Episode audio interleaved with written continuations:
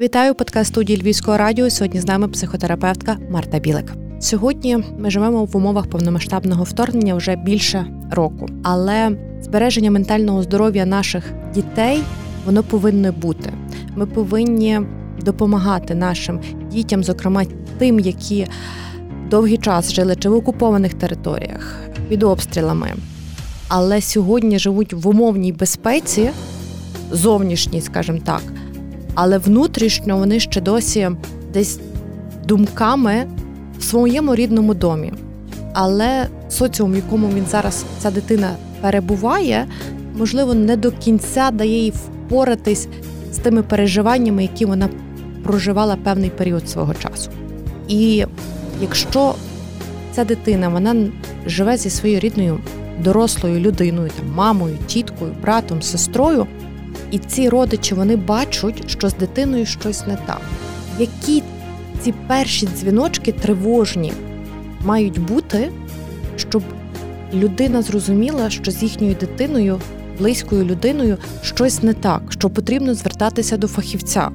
І напевно, куди звертатися, і але найперше скажу, скажіть, які ці тривожні дзвіночки, які як вони проявляються? Дитина або гіперактивна, або навпаки замкнута. Тобто, щось, коли відбувається не так. В першу чергу треба е, дивитись на таку річ. Якщо ми говоримо про дітей, які пере, ну, скажімо так, переїхали зі свого дому будь-куди в інший дім на іншу територію, ми їм завжди даємо час на адаптацію. Кілька тижнів, інколи місяців потрібно дітям для того, щоб вони адаптовувалися, декому треба і півроку. Що важливо в цей момент, дітям має ставати краще. Тобто, якщо ми дивимося на дитину, вона з кожним днем себе краще почуває, більше відкривається, соціалізується. Ем, в неї з'являються друзі, це ми можемо говорити, що в принципі адаптація відбувається добре. Але коли ми говоримо про дітей, які поводяться по-іншому. Тобто ми можемо говорити або про одну групу дітей, які приїхали, переїхали і не адаптовуються, або про другу групу дітей, які в принципі ніде не переїжджали, але їхня поведінка раптом змінюється. І Тут важливо дивитися по віку. Менші діти, які є там умовно дошкільнятами, в них дезадаптація чи інші розлади, чи просто якісь там внутрішні проблеми, вони часто виражаються поведінково. Це є збільшення кількості істерик, це є а, така інколи агресивність надмірна.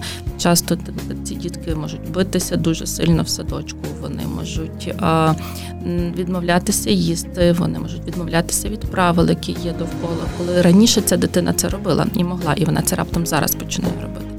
А також такий момент, коли а, ми говоримо про молодших школярів коли вони мають для них злі нормально, щоб в них з'являлося багато страхів. Це це вік такий. Вони починають боятися темряви, вони мають різні інші переживання.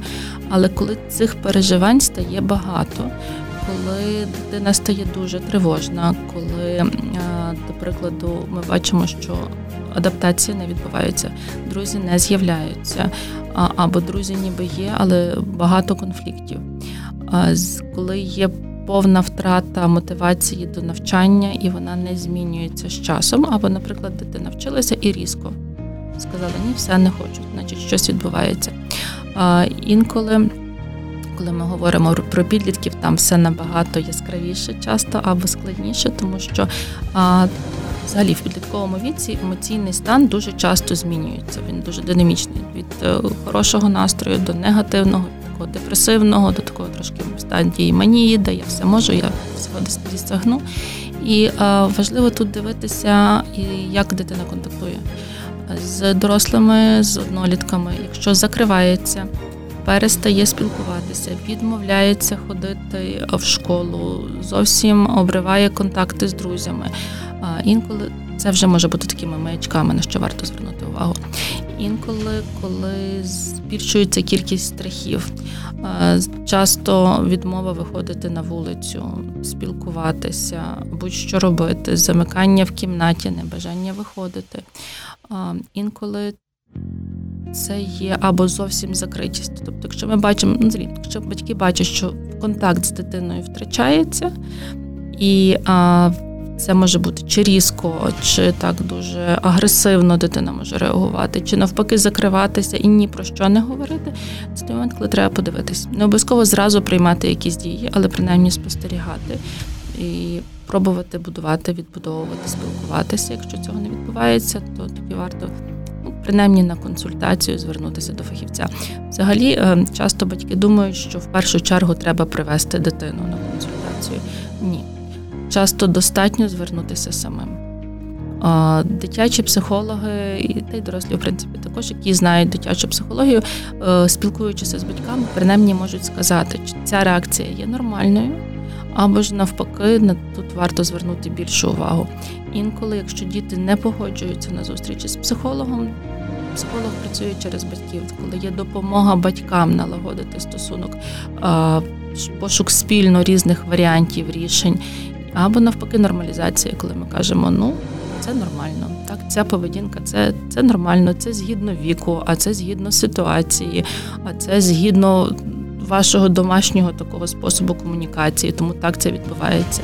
Але цей момент, коли дитина відмовляється йти до фахівця, тобто батьки мають право звернутися самостійно, почути відповідь для себе і вже тоді донести це своїй дитині, вірно? Ну, часом і не доносити. Радше йде мова про те, що е, психолог е, ну я часто працюю з батьками, які насправді приходять з запитаннями про своїх дітей, і в багатьох випадках достатньо кількох консультацій з дорослими, і все налагоджується, тому що. Мені подобається приклад, коли ми дивимося на сім'ю, як на такий годинниковий механізм, де кожна людина в сім'ї це таке маленьке коліщатко, яке крутиться. Так, ми можемо хотіти поміняти рівно це коліщатко, бо воно, на нашу думку, крутиться не туди. Але ми можемо змінювати себе, можемо змінювати свій стосунок в родині. Якщо навіть одна людина в цьому в цій системі коліщаток починає змінюватися, то є велика надія, що всі інші поміняються.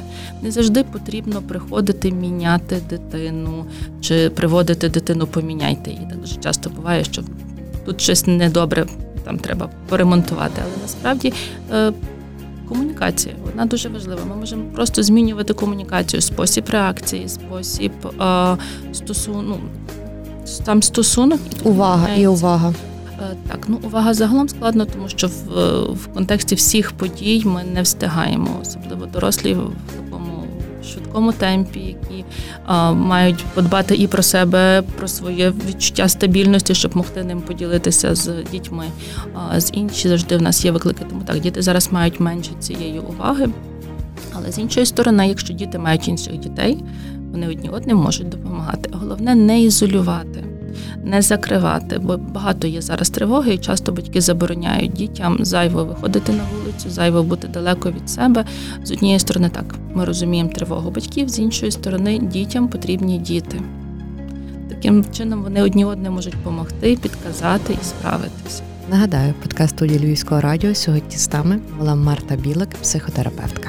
Дякую.